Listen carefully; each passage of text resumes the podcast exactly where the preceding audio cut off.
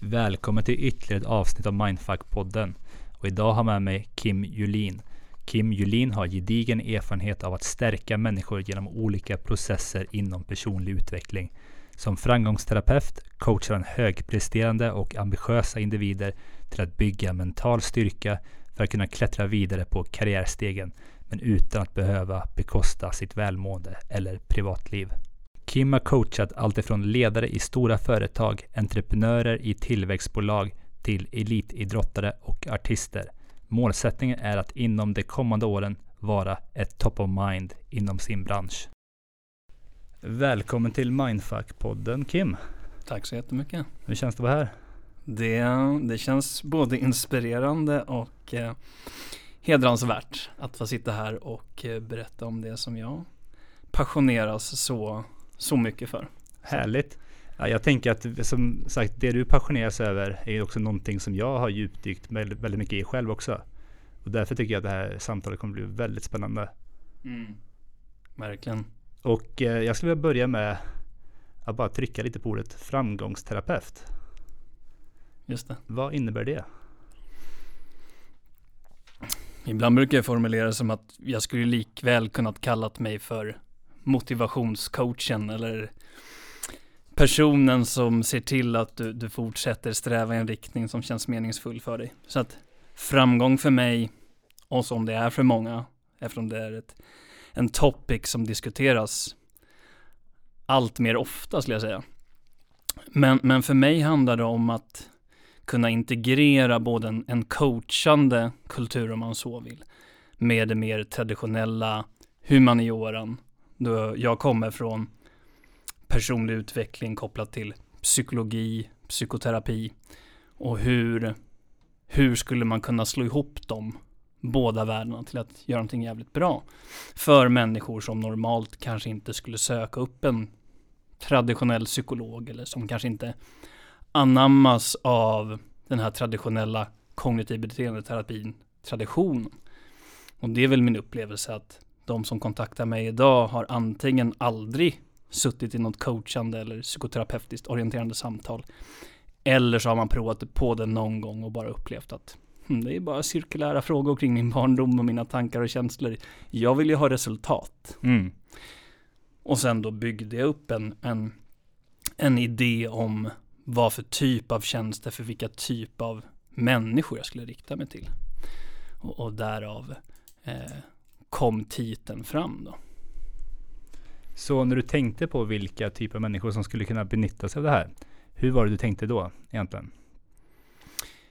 Jag tror alltid jag haft en inneboende känsla av att i olika kulturer i, i vår samtid som vi har idag, bland människor som når väldigt mycket häftiga saker, som, som strävar i en karriärsriktning bland mycket liksom snabbt dopamin.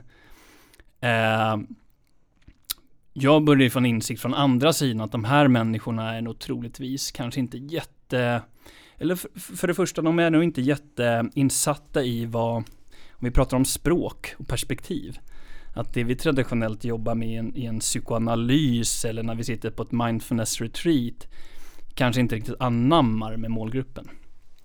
Och jag, jag blev fascinerad och motiverad att börja hjälpa människor som, som, som um, men har den här driven, som har den här passionen, som, som vill mycket, som är beredda på att ta stora risker och leva livet fullt ut. Men, men samtidigt kunna ge dem någonting, någonting de, ja men, någonstans också har rätt till. Um, jag tror att mitt bidrag i det här är att också ge människor, alla människor rätten till att kunna sitta ett samtal med någon och reda ut sig själv och ställa de viktiga frågorna till sig själv och det är väl ofta där vi också landar. Någonstans att börja navigera sitt liv. Eller att man har kommit till en punkt i, i sitt liv, i sin karriärsatsning där man börjar fundera på, är det här rätt väg att bara fortsätta i? Eller bör jag diversifiera, som jag brukar uttrycka det, livet i större utsträckning? Kanske börja titta på andra värden, andra sätt att leva livet. Uh, vilka relationer är faktiskt viktiga för mig att börja lägga tid på?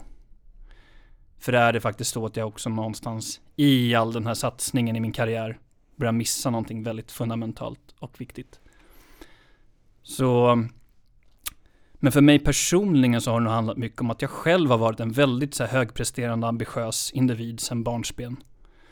Eh, velat satsa både inom elitidrott. Eh, det akademiska hade ofta svårt på gymnasiet så att eh, Men när jag kom in i någonting som intresserade mig som psykologi eh, Då hade jag inte så mycket problem att eh, sätta mig där uppe på, på, på de höga hästarna i det akademiska heller. Men, men så, så för att svara på din fråga, jag tror det har handlat för mig personligen i det jag gör idag för mina klienter och med, min, med mina tjänster är att det handlar om att integrera olika deljag. Både den här ambitiösa prestationskillen som samtidigt har uppskattat liksom, kultur, konst och mjuka värden. Och sen har ju absolut utmaningen varit att så här, hur får jag ihop båda delarna? Och det skulle jag vilja säga är många gånger det som är svårt. Ja, för det är ju så här, det är ju lätt att bli fartblind om man ser att man är en ja, men, idrottsperson eller en krävmänniska och man vill uppåt och man bara fokar på det. För vi ser ju det liksom i, när det kommer till utbrändhet. Eh, vi får höra väldigt mycket skrämselhistorier om att människor som är just i de här områdena, de bränner ut sig, de mår dåligt. Men det du säger nu är ju, som jag förstår det, att du försöker liksom bygga av deljag som du sa då, att på något sätt skapa en mer holistisk bild av sig själv och ens liv då, så att man inte fastnar på ett område och missar de andra. Är det en korrekt liksom, eh, eh analys? Absolut. Det, det, finns en underförgrening i mental träning som jag brukar kalla för, eller det är en mental egenskap, själslig egenskap, psykologisk flexibilitet. Det är ju inte mitt begrepp utan det är ju framtaget mycket från de som jobbar med ACT, Acceptance and Commitment Therapy, som i sin tur är en paketering av buddhism och, och mindfulness meditation egentligen. Så ja, hur utvecklar vi den förmågan att kunna vara på flera platser samtidigt och samtidigt se till att vi får alla delarna att gå ihop?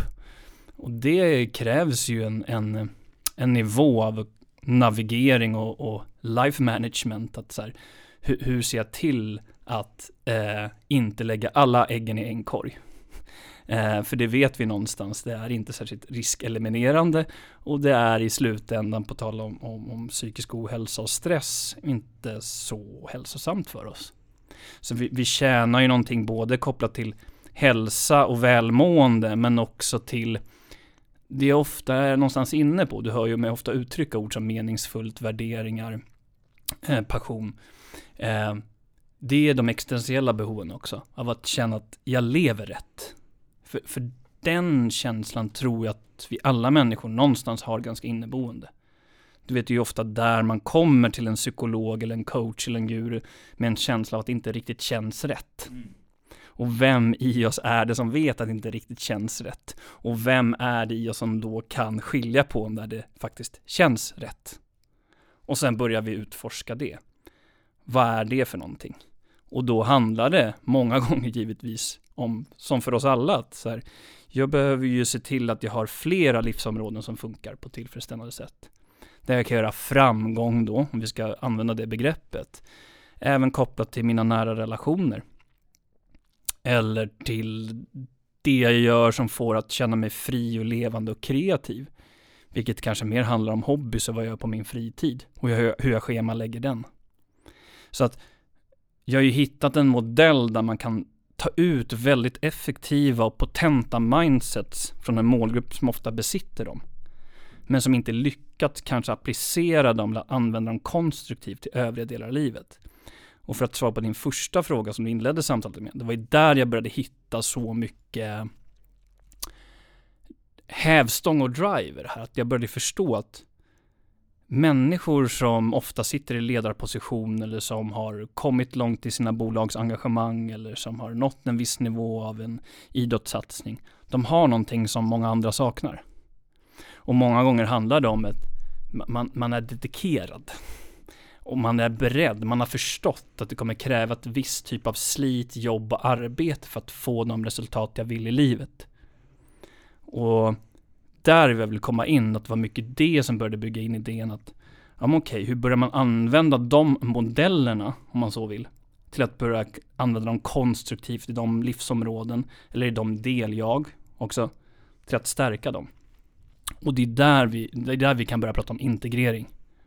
Hur jag använder vissa deljag i mig som är starka till att hjälpa de som är eftersatta på olika sätt. Eh, och absolut, det här är ju inte heller min idé eller upp, liksom uppfinning. Utan inom psykoterapin, forskningen pratar vi mycket om resilience. Alltså hur bygger man att psykoterapi och mindfulness egentligen ställ, stärker vår eh, motståndskraft till, till livets påfrestningar. För det är väldigt intressant. Vi har precis eh, läst färdigt en biologi, eller en biografi av Warren Buffett. Eh, jag tror att det var på 750 sidor. Och sen om det var, för att många ser på Warren Buffett som liksom the OG när det kommer till alltså, investeringar. Det är det som många strävar efter. Alltså hans modeller, hans sätt att tänka runt eh, investering och liksom hur han allokerar sitt kapital etc. Men i slutet av boken så, hör, så var det en, eh, ja, på en sida eller två där han höll ett eh, föredrag för ett gäng universitetsstudenter. Och då var han väl kanske, ja men att han var 80 plus då, så ålderns höst. Och, så, och, då, och då sa han någonting som var så himla tydligt, som han hade liksom inte levt själv under sitt liv, att det viktigaste i livet, det är inte pengar. Det viktigaste i livet är att vara älskad av de människorna som älskar dig. Och man förstår liksom det att han här människan har strävat efter att tjäna pengar, han har strävat efter att bli den bästa investeraren, men då eftersatt det fundamentala som faktiskt fanns där framför ögonen som var hans familj. Ja. Yeah. Och eh, det du gör då är ju på något sätt att man kanske skulle kunna vara som Warren Buffett. Jag vet inte om man kan nå lika högt som han utan att faktiskt göra de uppoffringarna. Mm. Men även då ha koll på sin familj och andra delar av livet också. Absolut. Och där kan man ju vara så pass utmanande, för det är ett till lager det jag tycker är så kul att jobba med den här målgruppen och varför jag startar den här typen av verksamhet. Det här är ju en klientgrupp som man, som tål och som kanske till och med söker att ha en samtalsmotpart som kan kräva och förvänta sig lite av dem. Men det betyder också att de kan komma in och förvänta sig saker av mig. Så för att svara på din fråga, ja, där skulle man ju kunna prata med en Warren Buffett-figur om man nu jobbar med en kille eller tjej som håller på med finans och börs liksom. Att ja, men du som är smart och du som förstår det här med diversifiering. Hur vore det om du applicerar samma liksom visdomar som du har gjort dig framgångsrik på börsen till att göra dig framgångsrik i livet? Men jag tycker det finns en, ett perspektiv till som är intressant att ta upp när det kommer till figurer då som exemplet Warren Buffett i det här fallet. Det är att ja, men det är ju lätt för honom att säga att pengar inte gör en lycklig utan det som egentligen har betydelse är kärleken vi har i nära relationer. Jag understryker det till 100%, det är ju sant. Jag, jag är väl den sista som ska här, sitta här och säga att det inte stämmer. Men återigen, vi kommer in på olika perspektiv och olika typer av utvecklingskurvor. Eh, pengar kan ju visst göra dig lycklig till en viss nivå. Men det handlar ju om att kunna tillgodose behov även där. För att vi ska kunna känna att vi också har tillgång till den inneboende liksom, kärleken och närheten och när, liksom, eh, eh, närvaron som vi kan ha i nära relationer. Är vi under ekonomisk stress så kan vi glömma att vi ska känna djupare kärlek och engagemang med andra. Då kommer ju hjärnan vara upptagen med stress och hur vi ska lösa problem och hur vi ska få liksom räkningarna betalda i, i slutet på månaden. Så ja, det beror på vem du är och vart du står skulle jag säga. Men det viktiga återigen är att titta på hur jobbar jag med olika livsområden parallellt. För att min insikt är många gånger att ja, jag vill göra de här sakerna Kim. Jag vill ha en Tesla, jag ska göra en exit på det här bolaget, sen kan jag köpa det här huset. Och då säger jag fine, det låter ju inspirerande. Vad, vad händer i din kropp när du visualiserar en Tesla och den där villan? Så att vi någonstans kan börja kanalisera eller titta på vad är det för typ av behov du vill tillgodose med de här materiella eh, achievements. För då kan vi också börja ha en mer inspirerande diskussion som handlar om hur tillgodoser jag med de här behoven eller de här drivkrafterna i mitt liv i stort redan från och med idag. För det finns så många delar i det här som kanske inte behöver handla om att just uppnå det där ekonomiska målet eller den där karriärstiteln eller att kunna köpa den här bilen. Så att när du väl har tillgodosett de behoven och börjar applicera dem i, i ditt liv i nuet i större utsträckning. Så kan du ju ta en ny liksom turn in i dig själv och börja fråga Är det fortfarande inspirerande med, med tankarna om en Tesla och den här villan? Om svaret fortfarande är ja så är det väl bara att köra. då är det väl en icke-fråga gissar jag. Men min, min insikt är väl att man ofta kanske kommer till en revidering åtminstone till den målbilden när vi väl har satt igång och börjat jobba. Skulle du säga att det är någonting du jobbar väldigt mycket med? Att du, så här, det där med just eh, vad händer i din kropp när du tänker på Teslan? Min så spontana tanke är att det är säkert många av de här högpresterande människorna som kanske aldrig har känt sin kropp på det sättet heller. Att de, all, att de är väldigt mycket i huvudet nu. Om de inte är idrottsmän då för exempel. Att man är väldigt intellektualiser intellektualiserande till exempel. Yeah. Och där kommer du redan där och utmanar, just det kroppen ja, just det, det finns ju en mind-body connection. Mm. Och bara det kan vara liksom ögonöppnande för väldigt många också. Ja, och jag tror att det kan vara på båda håll igen för att vara utmanande mot våran kultur. Vi som kommer från kanske liksom vipassarna eller gått mycket i terapi eller hållit på mycket med den här humanioran och de mjuka värdena. Det kan ju likväl vara för sådana människor idéer och målbilder om en identitet eller vad, vad man vill uppnå. Som kanske inte alls handlar om de här mjuka värdena. Som ibland faktiskt kan handla om de hårda värdena. Eh, för mig var det ju så. Jag trodde att bara jag går lite mer i terapi, sitter lite mer i meditation, eh, bara utvecklar mig själv och min själ lite till så kommer jag uppnå den här känslan av passion, viljekraft, liksom eh, kärlek till allt. Tills man växer upp och inser att shit, fan, livet är ju mer komplext än så.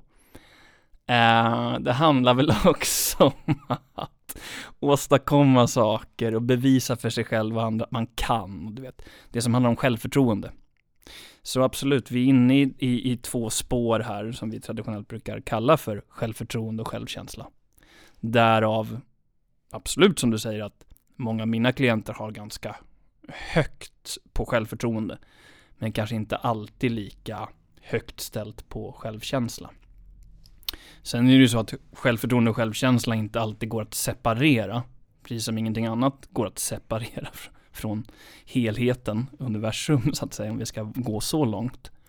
Eh, men förmågan att kunna skilja på saker och ha en skarp urskiljningsförmåga ehm, är väl det som gör oss effektiva, handlingskraftiga och visa någonstans för att veta hur vi ska navigera vårt liv framåt. Um, för den ena delen i självförtroende handlar om att bevisa för sig själv att man kan någonting. Eh, och sen upptäcka på vägen att shit, jag tidigare trodde att jag inte kunde eller hade kapacitet eller förmåga till, kan jag ju. Och så växer vi där och så får vi kontakt med den där känslan av att vi känner oss kanske obesegrade, starka i bröstkorgen. Vi har mycket motivation, vi har mycket dopamin i systemet. Men det som halkar efter om vi är för mycket där, det är att vi tappar kanske lite närvaron med, med våra djupare spirituella värden och framförallt relationer. För det skulle jag vilja säga att någonstans är det oftast dit vi ändå alltid hamnar i, i våra samtal. Och så har det alltid varit. Även när jag jobbade med en person som var, hade utmattningssyndrom eller var deprimerad när jag jobbade med den typen av psykoterapi. Så är det även idag ofta en kartläggning av olika relationer. Dåtid, nutid som hur man vill se sina framtida relationer se ut. Så den är betydande för det goda livet. Alltså jag går igång väldigt mycket på idén det här att både stärka sin självkänsla och självförtroende både att kunna liksom vara trygg med sig själv och liksom stärka det, du vet, det här med det spirituella jaget av sig själv. Men också att vara där ute och visa att man är duktig och liksom anskaffa sig det man faktiskt vill göra. Om det är ett hus, en bra karriär, skapa ett nytt bolag eller vad det må vara. Så det här är väldigt intressant och eh, låt oss nu säga att eh, du har en ny klient. Hur, hur börjar du liksom det samtalet? Vad är liksom det första steget? Vad är liksom analysen du gör när du sätter igång med ja, en ny klient? Då? Alltså ofta när, när jag sätter igång med en ny klient så har vi gjort en ganska gedigen prospektering och behovsanalys innan vi ens liksom sitter för det här första uppstartsmötet. Då. Eh, men det går ju till så att kontaktorsaken är ofta skavet av att jag inte riktigt känner att jag lever det liv som jag egentligen skulle vilja leva. Jag skulle säga att det är den övergripande rubriken som man ofta liksom kontaktar mig med. Men när vi sen börjar tratta ner det så brukar det handla om saker som att jag tror att jag skulle behöva, precis som du själv är inne på, jag har strävat så länge i mina ambitioner. Men jag har bara fått en idé eller en calling inifrån att jag tror att det kan vara en god idé för mig att börja fundera på om det är rätt väg att bara fortsätta pusha i. Sen får man jobba som man alltid gör när man jobbar i psykoterapi eller coach, man jobbar med frågor. Okej, okay, men vad, vad intressant, hur kommer det, hur kommer det ens sig att du ställer de frågorna? För det blir jag nyfiken på. Var kommer den frågan ifrån? Ja, och då börjar man ju ofta då utveckla eller beskriva fler aspekter av sitt liv som handlar om symptom. Stress, ångest, oro, relationsproblem, skuldkänslor som kanske handlar om att jag inte är så närvarande som jag skulle vilja vara hemma med familjen. Ehm, så vi är inne i de mer klassiska liksom, psykoterapeutiska ehm, perspektiven där. Men jag skulle säga att ingången är en annan än då man söker kanske traditionell psykoterapi där det, där det är väldigt påtagligt um, psykologiska eller fysiologiska symptom. Här skulle vi säga att det är kanske, nu när du väl ställer frågan, det handlar mer om existentiella symptom. Återigen, man pratar mer om att det är livet som inte går ihop, eller att det är livet som inte riktigt stämmer, eller livet blir inte riktigt som jag tänkt mig. Så att man, man navigerar på högre nivåer på Maslows behovstrappa, men att korrigera eller jobba med de här processerna är ungefär samma logiker. Oavsett vart på stegen eller på pyramiden du är. Så skulle jag säga. Okej, jag förstår. Så med andra ord, oftast är det högpresterare som kommer dit. Men det är någonting som skaver. De vet om att det är någonting som skaver på andra delar primärt då i livet. Som till exempel relationer eller att man kanske sover dåligt. Att det är någon, så jag, borde, jag borde vara lycklig för att jag har de här pengarna. Men så är det de facto inte. Är, är, det, är det korrekt? Lycka är ju ett intressant begrepp som man skulle kunna ha 30 poddavsnitt för att diskutera vad det innefattar och handlar om. Men absolut, alltså vi människor har väl ofta ett sökande efter någonting som gör oss levande. Som får oss att känna passion och viljekraft. Alltså, vi människor mår ju bra när vi är i flow. Och oavsett vart du är i karriären eller vad du gör i livet, om du känner att du kanske inte är i det flowet om du vill tillbaka till det igen. Som någon del i dig vet att du skulle kunna vara i kontakt med. Då har vi ju direkt där ringat in ett problem. Som vi skulle börja kunna titta på hur man löser. Och många gånger för att lösa upp den knuten så handlar det inte om att skaffa mer motivation eller skaffa mer passion eller skaffa mer närvaro. Vi har alla de där sakerna i oss. Men det handlar om att man har byggt upp ett liv, man har byggt upp ett psykologiskt och ett externt system som kanske förhindrar oss från att vara i kontakt med de delarna av oss. Så ehm, där behöver man snarare börja kartlägga vad är det som hindrar, vad är det som bromsar? Vad är det för någonting du gör i dagsläget? Eh, om vi ser över din kalender, hur lever du, lever du ett liv som faciliterar, om man så vill, den här livsstilen? Eller de här drivkrafterna? För om du ska jobba 80 timmar i veckan, eh, bygga bolag och sen samtidigt gå med förväntan på dig själv att du ska vara närvarande pappa eller mamma och liksom har energi över att känna kärlek och sex på kvällarna, då är vi ju varken rimliga eller schyssta mot dig. Så får man ju börja ha diskussionen där, som handlar om förväntningar och vad du faktiskt gör. Och eh, en idé kan ju vara att börja sänka förväntningarna för att uppnå större acceptans med sig själv.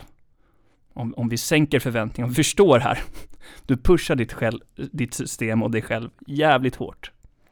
Så det kanske är förståeligt att du inte har tid, energi och ork över till de här delarna. Som du någonstans skulle vilja ha tid, ork och energi över till. Så man bara först kommer överens där att vi kan gå med på att okej, okay, det är sättet jag blockerar mig själv från att leva det liv jag egentligen vill ha som är problemet. Inte, inte att jag saknar det. Så. Så det, det, är, det är, en, det är en, ett grundperspektiv att börja reda ut människor med. Jag minns en gång att jag såg på Jordan Peterson när han pratade om högpresterare, framförallt då ja, men VDs för de största bolagen på sig Nasdaq. Och han sa att eh, hans, hans tes var att det är väldigt få människor som har den orken att kunna sträva så hårt och göra jobbet för att kunna nå dit. Om, för att om, han tänker så, om du är en vanlig människa så kommer du säkert då vilja ha en bra relation med din fru. Du kommer säkert vilja ha en bra hälsa. Men han menar istället för att kanske nå, försöka liksom vara hundraprocentig i just karriärstegen så kanske det är bättre att vara 80-procentig på fler områden. Vad, vad ställer du dig till den eh, tesen?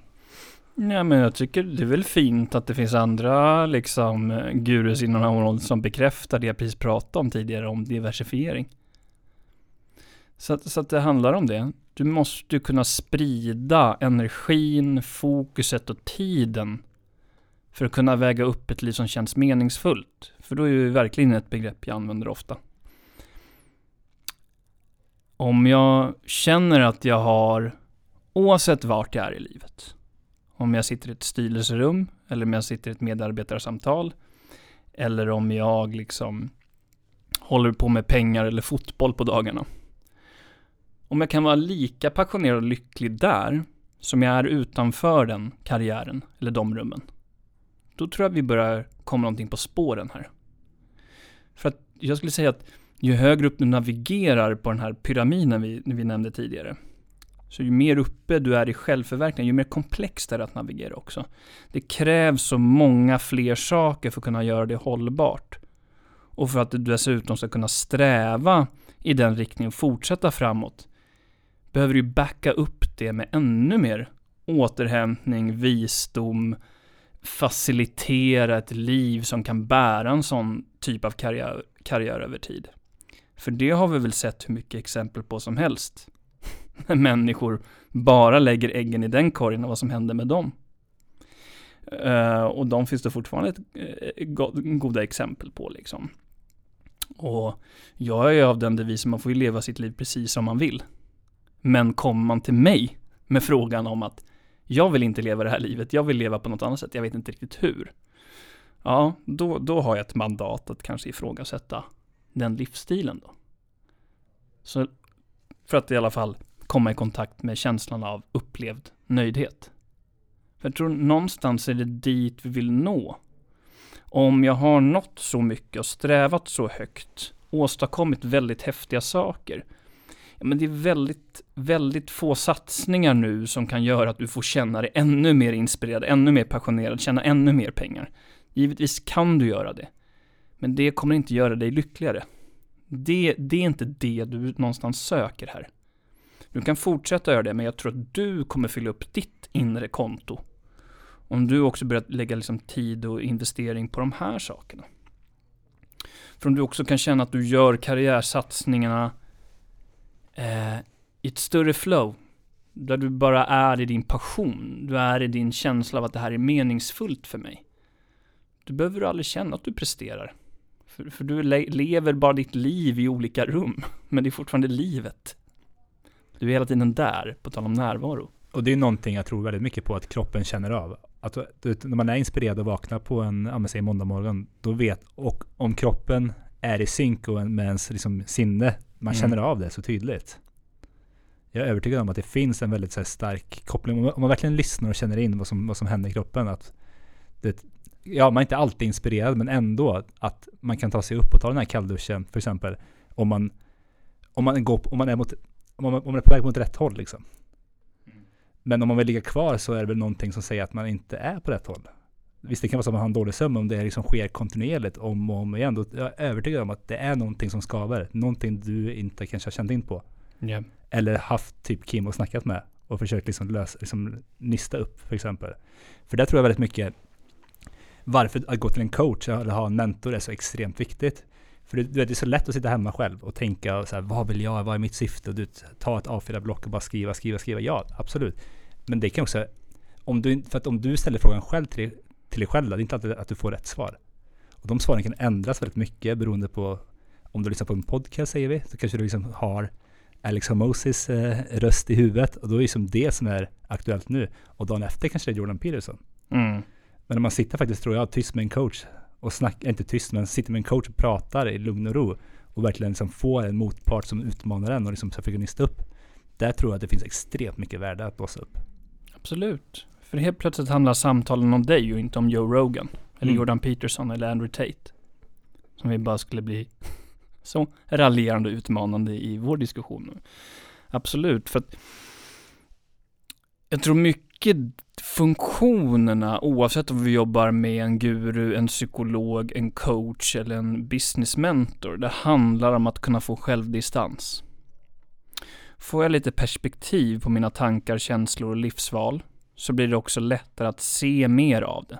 Och när jag ser mer av det ökar min möjlighet att kunna navigera det mer ändamålsenligt och kunna välja och fatta viktiga beslut som handlar om saker som rör mitt inre, som rör mina relationer och som rör mina karriärsval eller livsval i stort.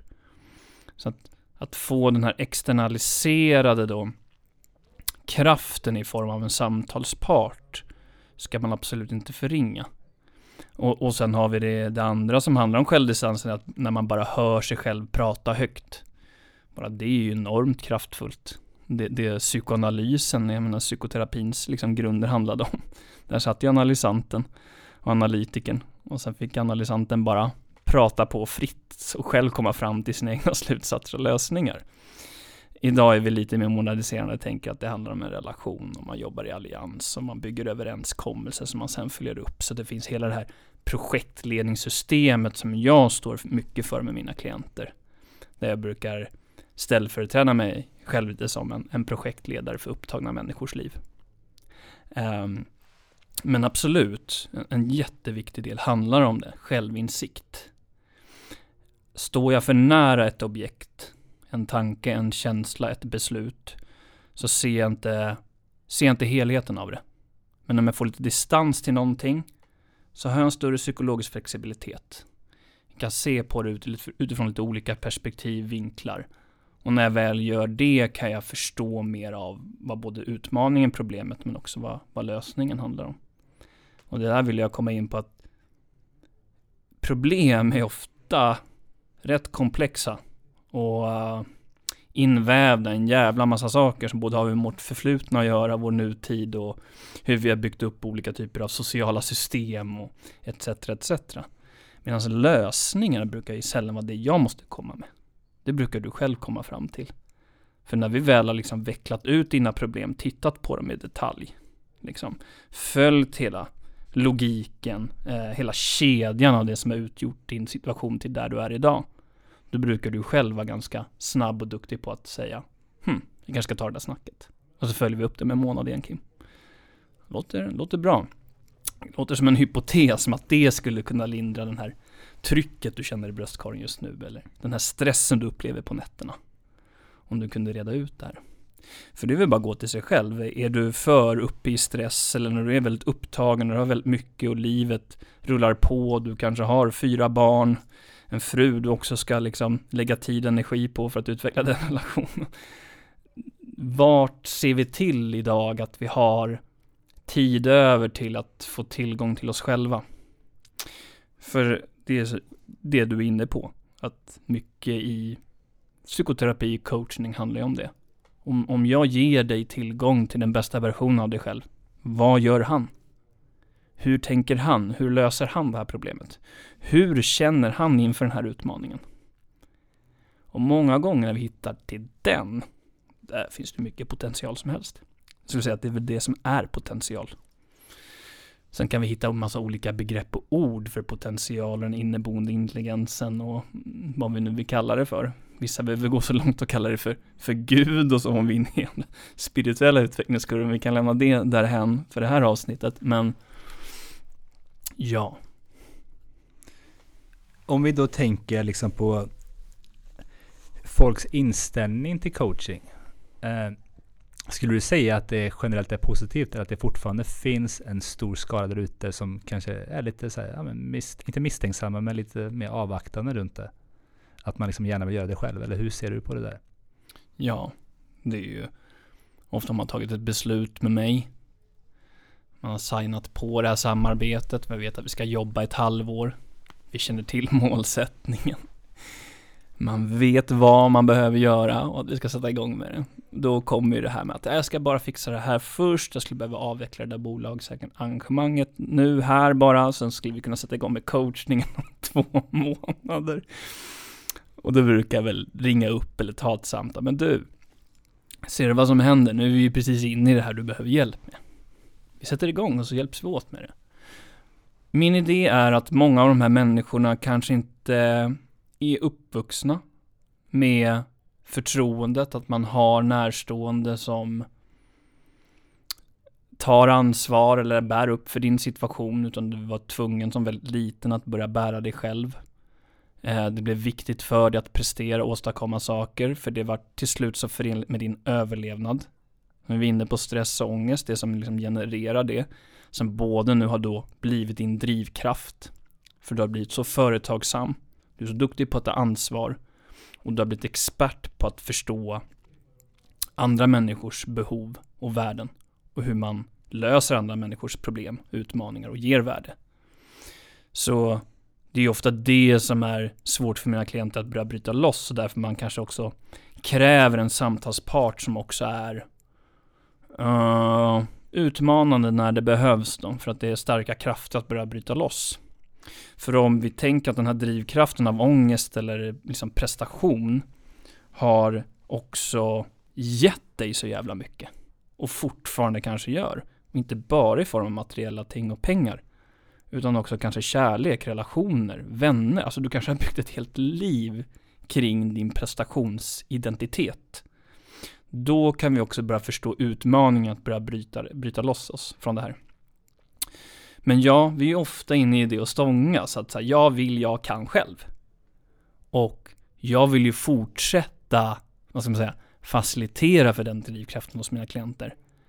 Men utan att för den skullen hamna i en känsla av ensamhet eller du vet, att bli överväldigad eller komma i kontakt med de här känslorna av otillräcklighet. Vilket vi ofta gör om vi ska bära hela universum på våra axlar. Det kan ju vara en smart idé. Att man har ett team omkring sig. Man har en mentor, man har en psykolog, man har en rådgivare. Man har människor omkring sig som kan hjälpa en att leva ett liv på på toppen, om man skulle kalla det för det. Uh, det, är en, det är en smart strategi. Och där tror jag att det är allt mer människor som börjar förstå den rollen. Uh, vad jag har sett är ju, jag tyckte att det saknats mycket från coachningskulturen, ett mer ett djupare perspektiv på psykologi och också förståelsen att allt inte bara handlar om motivation och hur vi sätter mål och delmål och liksom hur vi följer upp framsteg. Utan det handlar också om, precis som när vi jobbar med fysisk träning, om jag är en, eller en PT på gymmet. Om jag märker att du har en liksom pågående liksom ryggskada eller en gammal ryggskada och du säger till mig att du bara vill fortsätta lasta på vikt. Då är det väl mitt ansvar, även om jag då inte skulle kunna hjälpa dig med själva ryggskadan. Nu är det ju så att jag kan båda delarna, vilket gör mig rätt unik i det här. Så är det ju en bra strategi att vi börjar med det först. Så där är jag väl ganska unik tror jag. Och in, in, inom den här typen av eh, nisch i branschen. Att både kunna facilitera för en mer traumaorienterad eh, traumaorienterade sessioner i kombination med det traditionellt coachande. Um, men mina klienter, ja, söker ofta det förstnämnda. Och jag tror att det är där någonstans man måste möta varandra. Och vi, många gånger kan vi jobba där. Och sen när vi väl har jobbat där så kan man börja, börja våga öppna upp sig till andra aspekter. Som handlar om problem man har i relationer eller med riskbruk av något slag eller um, som kanske handlar om det här med självkänslan. Och hur den har eftersatts i ett liv som har varit så fokuserat på framgång i karriär eller andra områden. Och många gånger är det ju så att folk omkring mig ställer sig frågan till mig varför vill de där typen av människor söka din hjälp? De är väl redan så mentalt skärpta och starka. Ja, men det är ju så det ser ut på ytan. På fotbollsplanen eller i, i vd-posten. Men det är just det glappet jag är, hjälper till att minska. För att gå tillbaka till det du och jag pratade om tidigare. Om du lever ett liv som är meningsfullt, det vill säga ett liv som sitter ihop. Så behöver du längre inte liksom gå i den brytningen om att du är en person på jobbet eller i din karriär och en annan när du är hemma. Utan hur, hur, hur bygger vi in ett liv som känns bra för dig helt enkelt. Um, men förtroendet kommer många gånger i att man först kan mötas i frågorna som rör målsättningar. Uh, att vilja sträva mot någonting. Och sen kan man börja utveckla, för då kommer vi tillbaka till det jag nämnde tidigare för dig. Hur kan vi börja använda de här karaktärsdragen, mentala egenskaperna, till att hjälpa dig själv till att bygga in värde i de här delarna? Jag har nog varit, inte längre, men jag har börjat, liksom jag har börjat svänga mer mot det du pratar om, att det går att jobba båda delar samtidigt. Jag skrev ju, en, jag skrev ju ett svar på en post du skrev Eh, där jag skrev så här, min ambition, nej, om det går att ha höga ambitioner och uträtta något fantastiskt utan för den delen ge upp sin inre frid. Och jag tror att det är väldigt lätt så här att, att ta en av de delarna först. Eh, jag ska liksom bli mer självmedveten och liksom få ett lugn. Eller, äh, fuck det, nu kör vi liksom plattan i backen mot toppen. Finns det någon gång egentligen där man kanske bör prioritera den ena eller andra? Om man då, säg att man är i starten av sin resa och man känner liksom, shit jag har inte så mycket kapacitet just nu att liksom välja någon av de här. Hur bör man tänka där kanske? Mm. Bra fråga. Och jag tycker du svarar på din fråga delvis. Det beror på vem och vart du är. Du kan ju inte förvänta dig inre frid när du är inne i en aggressiv satsning inom en fotbollskarriär eller inom, inom ett näringsliv. Det är ju bara att glömma. Alltså, stunden av lugn och ro och frid kommer inte när du bygger i uppstarten av ett bolag. Eller kanske en tillväxtresa. Däremot beror det ju på vart man kommer ifrån med sig själv innan man kliver in i en sån satsning. För det skulle kunna vara en annan fråga. Men och någonstans liksom, kopplingen mellan inre frid, optimering och effektivisering och framgång det är ju lite hönan eller ägget. Och jag tror det handlar absolut om vem du är. Men relativt snart oavsett om du lägger fokus på att bli en duktig meditatör eller bli en duktig entreprenör. Du behöver kunna klara av att navigera liven, båda livsstilarna. Och det finns ingen idé egentligen med att vänta.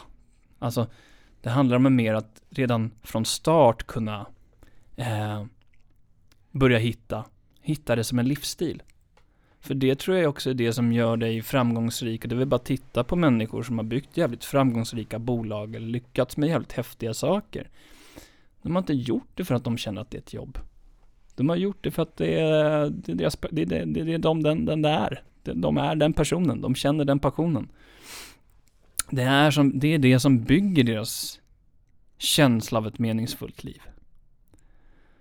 Så, ja, frågan blir mer, hur, hur, eh, liksom, hur sann och ärlig är jag med mig själv och mina livsval? Och mina karriärsatsningar? Är det verkligen det här jag vill?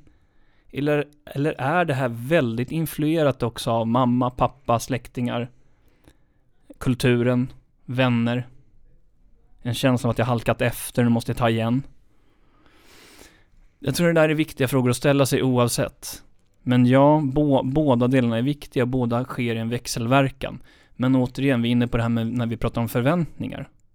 Ja, men du är inne i en tillväxtresa eller i en startup-fas med ditt bolag. Du kan inte förvänta dig att du ska känna dig lugn och harmonisk liksom 90% av tiden.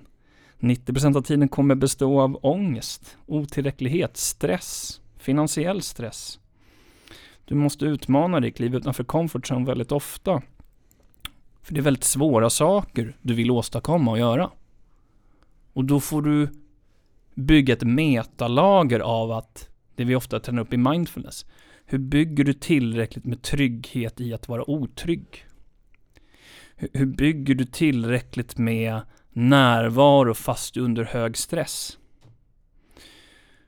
Hur hittar du lugnet i din ångest liksom? Och det är väldigt paradoxala begrepp, eller hur? Som vi pratar om nu. Det är någonting vi har tagit upp väldigt mycket på podden dock. Frivillig, ja men typ frivilligt lidande för, som ett exempel på Förut, du, vi pratade om det förut, du nämnde det förut det här med att saker blir överförbart. Att om man lyckas i en del så kan man då överföra det till en annan del av sitt liv. Eh, och jag för mig att du nämnde det i podden med målet i sikte.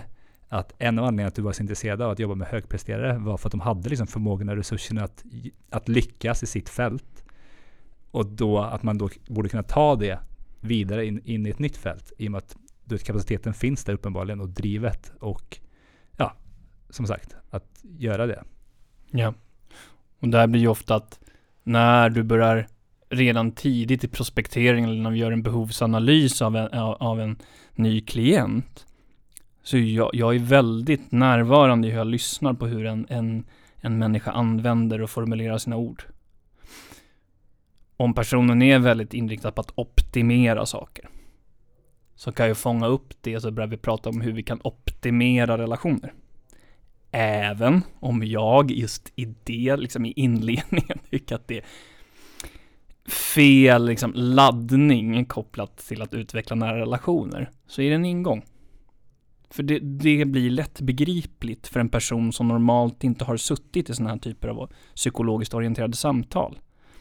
Så istället för att prata om närvaro och liksom ömheten och behoven i relation, som lätt blir, ja men rätt obegripligt så, så kan vi ju börja liksom hitta underrubriker för optimering av relationer.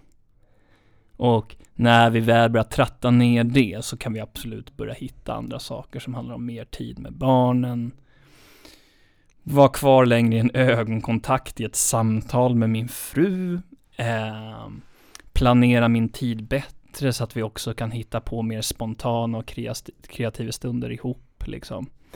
Eh, så det är precis som du nämnde där och som jag har pratat om tidigare i, i dagens avsnitt. Hur hittar vi de resurserna som redan har tagit det så här långt till att ta det ännu längre? Men nu kommer det inte handla om att ta det längre uppåt, kanske. För det är du redan så duktig på själv, att flyga uppåt. Men hur bygger vi ditt liv på bredden? Så nu är vi inne i en annan formulering än diversifiering. Hur bygger jag mitt liv på bredden? Så att det också blir hållbart att fortsätta, fortsätta bygga på höjden.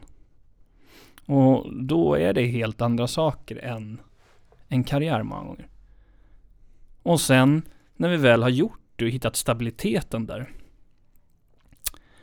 Då kan det hända att vi också får nya perspektiv på karriärsatsningen. Och vad vi faktiskt vill med den. Och är den här vd-posten jag sitter på nu rätt för mig? Eller blev jag smickrad en gång i tiden för att någon ville rekrytera mig till den? Som tyckte att jag passade i den. Men jag vet inte om jag känner för att bära ansvar för så många människor. Jag vet inte om jag har de här ledaregenskaperna som egentligen krävs. Som är sjukt utmanande. Att vara ledare måste vara en av de svåraste sakerna vi kan utsätta oss själva för som människor. Att både förstå så många andra människors perspektiv och känslor och behov mm. och viljor. Och göra det förenligt med vad styrelsen och bolaget har för målsättningar. Och sen försöka kombinera det med mina egna. Både som vd, mamma, liksom hustru. Och dessutom kunna kliva in och du vet, vara utmanande det krävs och Eh, ja, ja, det är Ska jag leva med en så pass stor satsning så lär jag ju vilja hitta, eh, du vet, känslan i mig själv att det här är absolut på helt rätt ställe. Det är sjukt utmanande men jag älskar att vara här. Jag älskar att kliva upp på morgonen och åka till jobbet och känna att jag har hur mycket som helst framför mig. Och det finns ju de människorna som lever för det. Och de människorna behöver vi ett samhälle, precis som vi behöver en massa andra människor, andra typer av ändamål och inriktningar i samhället. Och du behöver väl någonstans hitta din.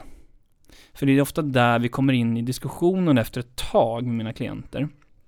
Tre, fyra månader in att så här, Vem av de här delarna är egentligen du? Och vem, vem, vem är det, eller så här, vilka av de här delarna är representanter av någon annan? Och då kommer vi ofta in på saker som handlar om det förflutna givetvis. Um, och sen, visst, du kanske har levt i 45 år och aldrig ställt dig de här frågorna, för det är ingen som har ställt dig frågorna heller.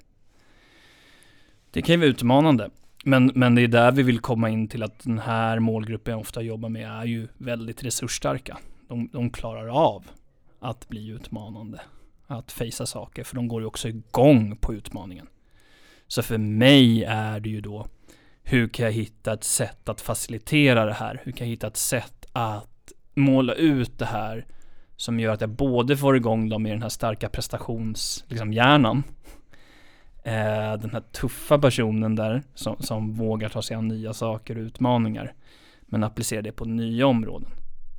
Som är, så här jag brukar vrida på det i det paradoxala igen så här. Livet utanför komfortzonen är ju din komfortzon. Så nu ska vi börja utmana dig genom att kliva in i komfortzonen. För det är din out of comfort zone. Så vi har en reverse effekt här. Och någonstans är det ofta de här spåren vi behöver jobba med. Liksom fram och tillbaka på olika sätt. Men givetvis att komma tillbaka till din fråga. Det handlar om vem, var, när, hur. Mm. Som alltid. Som alltid. Man skulle kunna snacka hur mycket som helst om de här programmen som ligger i vår hjärna om det kanske är pappas röst som ligger och spökar, kanske någon skolfröken som man aldrig liksom blivit utmanad på eller du fått insyn i. Som, som sedan faktiskt kanske tyvärr aldrig avprogrammeras eller omprogrammeras hos vissa människor. Och vissa människor får faktiskt chansen för att jag är övertygad om att det finns en möjlighet att man kan omprogrammera sitt system, definitivt. Men nu vill jag stanna på en sak här och segwaya in i någonting väldigt intressant. Så förra avsnittet med Sami så pratade vi om väldigt många människor som gör stora saker, fantastiska saker, är ofta inte alltid omtyckta. Det är väldigt svårt att gå igenom livet och vara omtyckt av alla. Jag lyssnade på en podd igår med dig, med Målet i sikte-podden. Då sa du någonting, jag ska försöka säga, inte kannibalisera det här. Du, det var inget råd, det var ett tips. Och du sa någonting med, som anknyter till 80-20 principen. Och låt mig se vad jag har skrivit ner här att om du gör någonting, eller liksom att du har ett mål eller en riktning, så kan en ambition vara, det är tips, inte ett råd, viktigt att påpeka, för det sa du också i podden, att 80% av människor ska ha svårt för dig och, och 20% av människorna kommer älska dig för den du är, för att du lever fritt och autentiskt. Är det någonting du kommer ihåg att du sagt? Är det någonting du vill stå kvar vid fortfarande Kim? Ja, en, det är en intressant idé åtminstone, 80-20-regeln, som går att appliceras på många olika livsområden. Men som kanske ursprungligen kommer från någon slags business strategy, eller strategi. Om vi då tar den där liksom så här, vad tänkte du runt den? För jag, jag tycker att den är intressant, väldigt. Mm. Och jag tyckte att, i och med att den var så pass intressant så jag skrev ner den. Jag ville prata lite om just det där leva autentiskt och fritt, att man kanske då kommer tyvärr inte bli omtyckt av folk. Mm. Jag skulle säga att det är en av de eh, många gånger största rädslorna och tydligaste biverkningen du kan få när du jobbar med din personliga utveckling. Vilket jag upptäckte väldigt tidigt i min egen. När jag bara var 23, 24, 25. Och gick i psykoanalys. Det var inte alla 24-åringar på den tiden som gick i psykoanalys, det kan jag säga. um, Lillgammal. Lillgammal. Uh, relationer kommer ha svårt när du förändras som gör att relationen inte längre kan vara på det sättet som den en gång skapades för. Så vi bara skulle börja där någonstans. I 80-20-regeln. Om hur man bryter sig loss från, från låsningar, blockeringar för att leva sin fulla potential eller sitt autentiska liv. Det betyder ju att jag har genom livet byggt in så många relationer som ser mig på ett visst sätt och därför förväntar sig att jag ska vara och bete mig och leva och värdera mitt liv på olika sätt. När du börjar gå i terapi eller sit, åker ner till Indien och sitter i ett retreat eller åker och tar ayahuasca ute i regnskogen och helt enkelt när du börjar omprogrammera som du uttryckte det. Dina gamla föreställningar, dina värderingar, dina känslomässiga behov blir allt tydligare vad de handlar om. Och du börjar i det också få insyn i vilka relationer det är faktiskt som tillgodoser de här behoven och vilka är det som inte gör det. Så, så där har vi den stora brytpunkten, vilket brukar komma upp ganska ofta när jag suttit i terapier. Att man är rädd för att förlora vissa relationer. Så kopplat till 80-20-regeln, jag skulle ju vara mindre rädd för de där 80 procenten att förlora dem. Om de inte kan stå ut med att du är den bästa versionen av dig själv. Och så skulle jag bli jättemycket mer vårdande med de andra 20 procenten. Och så vårdar jag dem. Och så kan jag expanda de relationerna. Om du har potentiellt 20 vänner i din krets. Eller så här 20 personer som du någonstans har någon relation med. Och vad ska vi säga? Eh, sju, åtta av dem är kvar när du väl har gjort jobbet. Det kanske räcker. Kanske räcker att ha sju, åtta väldigt nära personer som respekterar dig och tolererar dig. När du får leva den versionen av dig själv som du mår bäst av och som får dig att känna dig mest levande. Och då blir det väldigt inspirerande samtal när jag lyfter upp det på den nivån och kopplat till din, din fråga om 80-20, vilket kan låta extremt radikalt och vad ska man säga, nästan hänsynslöst. Men, men det handlar ju inte här om att bli en rebell som skiter i ordning och lag bara för att jag ska göra som jag tycker och vill. Så jag tänker inte lyssna på någon längre. Nej, det kan absolut finnas en sån fas i din process mot den bästa versionen av dig själv för att du ska kunna få, du vet, släppa på saker som hållit dig tillbaka så länge. Vi är inne på de här blockeringarna. Så om du börjar släppa på dem kan det absolut vara en fas där du blir självupptagen, gränslös och utmanande för en omgivning. Och det är ju vad barn gör i, i faser av, av sitt liv när de utvecklar sig själva, sitt ego. Och har vi då en uppväxt där vi, där vi har blivit väldigt tillbakahållna.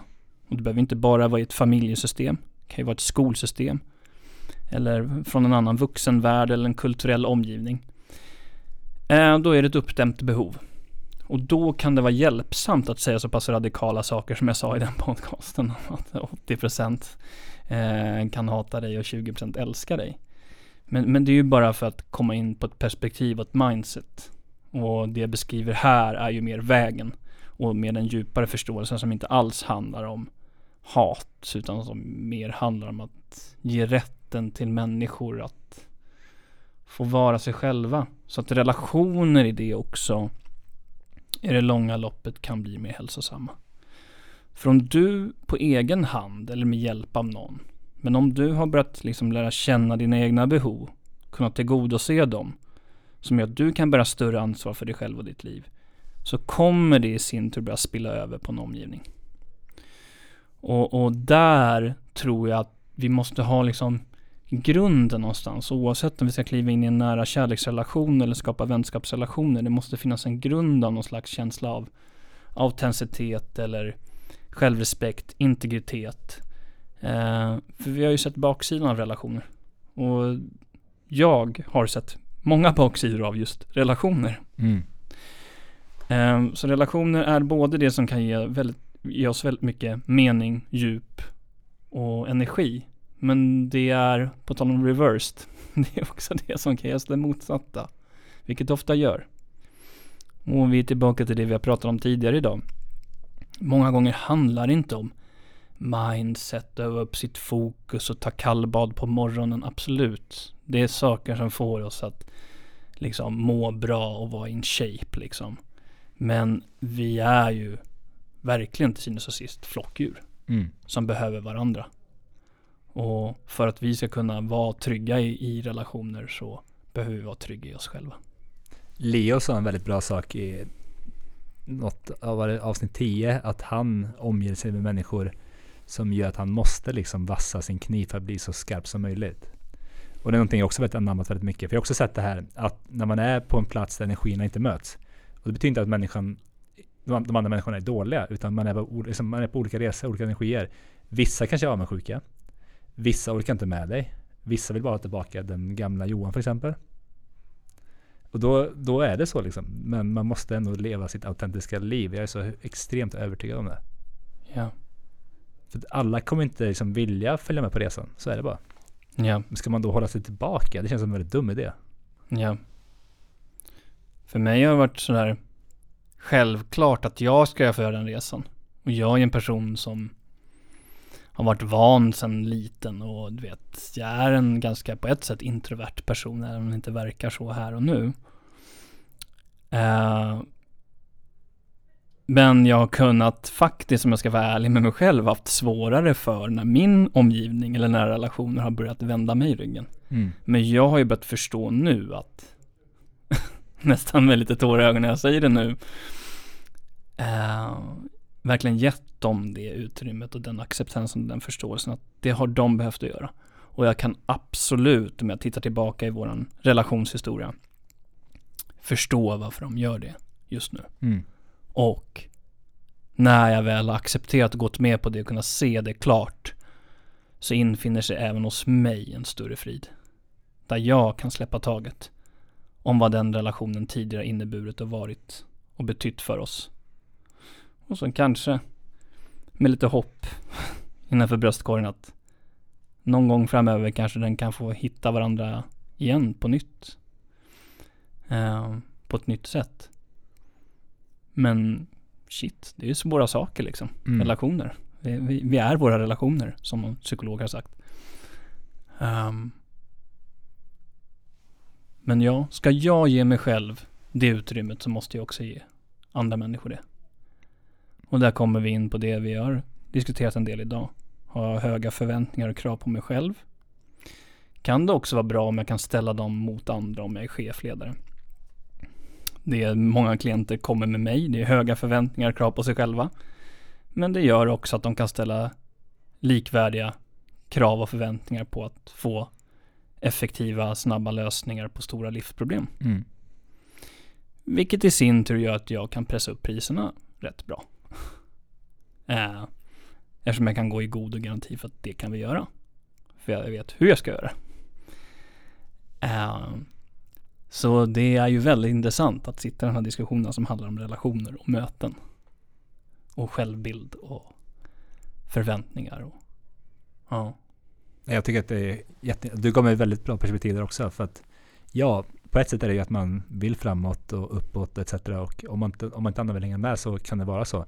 Men samtidigt så är det inte alltid så heller. Utan det kan också vara så att man själv tappar en insikt om att den här människan betyder någonting och att man kanske har kört på för hårt och glömt andra människor också. Mm. Så det där är väldigt komplicerat. Mm. Verkligen. Och där ringar det väl in det som jag jobbar med oftast. Alltså stanna upp och vårda det jag har. Men det kanske inte bara handlar om relationer då, då om vi ska prata om de processerna utan uppskatta och känna tacksamhet för det jag åstadkommit hittills och det jag uppnått. Och den ekonomiska standard jag befinner mig i. Jag har fortsatt mina problem och mina kommande utmaningar men så ser livet ut och kommer alltid att göra. Det kommer aldrig bli bättre på den fronten. Utan tvärtom är det ju. Insikten är att ju högre upp vi klättrar just desto större blir problemen Mm. och svårare utmaningarna. Det lärde vi oss tidigt när vi, du och jag spelade Super Mario Bros på 80-90-talet. det är så det är konstruerat liksom. Men återigen ja, så viktigt i sånt fall om man nu valt att leva ett ambitiöst liv. Hur ser jag till att ha den här parallellprocessen levande som handlar om uppskattning, närvaro, tacksamhet, frihet, återhämtning. Uh, Och att ensam är inte alltid stark heller. nej, precis. Uh, kanske ensam, kanske är stark om man utvecklat en, en självständighet. Men frågan är om ensam är smart. Det finns också, finns också skillnad på frivillig ensamhet och ofrivillig ensamhet också. Ja, verkligen. Men alltså Kim, det här var ett jättegivande samtal. Och tack så mycket för att du delar allting. Tack så jättemycket. Och hur hittar man dig då om man är taggad på att eh, ja, men läsa mer, få lite mer insikter om vad du håller på med? Antingen kan man gå in på hemsidan framgangsterapeuten.se eh, eller så kontaktar man mig så tar antingen jag eller Tanja kontakt på kontakt framgångsterapeuten.se. Sen kan man följa mig på LinkedIn där jag skriver mer eller mindre dagliga inspirationsinlägg. Och innan vi lämnar så brukar jag alltid fråga en fråga. Är det några resurser som du skulle vilja lämna till tittarna? Det kan vara någonting, ett slutord från dig. Det kan vara podcast, böcker som har inspirerat dig. Ordet är ditt. Mm. För mig har ju, det tror jag är det som har gett och hjälpt mig mest i livet bortsett från alla liksom, inspirerande, kloka, visa personer jag träffat och som kunnat coacha mig och navigera mitt psyke så är det ju min meditationsutövning. Jag har tränat mindfulness nu i 8 till 10 år dagligen. Jag vill aldrig ge mindfulness som en uppmaning att det är någonting man ska börja med. För jag tror att det är som en konstform, det måste få växa fram av sig självt när mindfulness blir för instrumentellt och tekniskt så plockar man bort så många delar av det som, som kan ge dig så mycket. Men absolut, om man är nyfiken på hur man kan vässa sin kapacitet, sänka sin ångest och hantera sin stress bättre. Börja med någon slags grundkurs i mindfulness eller ladda ner någon app. Nu för tiden är det så otroligt lättillgängligt. Och bok på temat skulle jag tipsa om läkaren och forskaren John Kabat-Zinn som eh, tog eh, mindfulness från öst in i den medicinska världen under 70-80-talet. Vilket bara det, på tal om det jag också gör nu, är en sjukt utmanande och inspirerande grej. Hedransvärt att man har lyckats integrera de kulturerna liksom och lyckats få det att funka. Mm. Och få det godtagbart. Ja. Tack så jättemycket för att du kom Kim. Tack så jättemycket.